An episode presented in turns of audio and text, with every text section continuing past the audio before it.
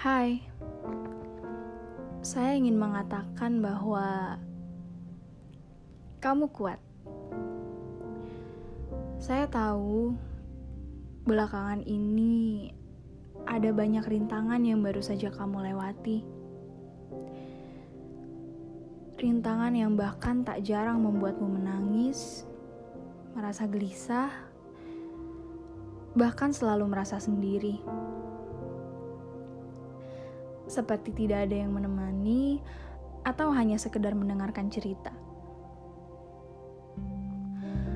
Orang yang kamu harapkan ada untuk menemani bahkan tidak ada pada saat itu. Jika bisa berteriak dengan kencang, saya yakin kamu sudah melakukannya. Namun, kamu memilih untuk menahannya kamu lebih memilih menumpahkan semuanya melalui tangisan yang bahkan tidak bisa didengarkan oleh siapa pun.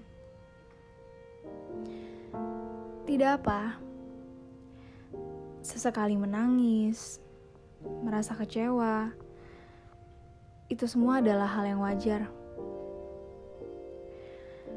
Merasa tidak dipedulikan sekitar yang tak jarang membuatmu marah. Ditambah bisikan egois di dalam diri sendiri yang tidak bisa membuatmu menerima bahwa semua orang tentu memiliki kesibukannya masing-masing. Hal tersebut yang menyebabkan kamu sering benci akan diri sendiri dan tak jarang kamu lupa. Lupa bahwa selain orang di luar sana yang membantumu, tentunya ada dirimu sendiri yang membantu. Ia yang selalu berusaha membantumu untuk tenang. Ia yang selalu membantumu untuk tidak terlarut dalam suatu hal. Dan ia yang selalu ada untukmu setiap saat. Hanya karena tidak ada orang yang mengerti perasaanmu, tak jarang kamu melupakan dirimu sendiri bahwa rintangan ini semua datang kepadamu karena semesta tahu kamu adalah orang yang kuat.